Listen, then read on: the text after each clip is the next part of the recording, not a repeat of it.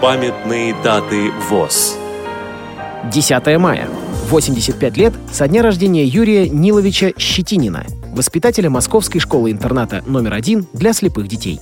14 мая. 190 лет со дня рождения Александра Ильича Скребицкого, основоположника отечественной тифлопедагогики, общественного деятеля, врача-офтальмолога, историка. Программа подготовлена при содействии Российской государственной библиотеки для слепых –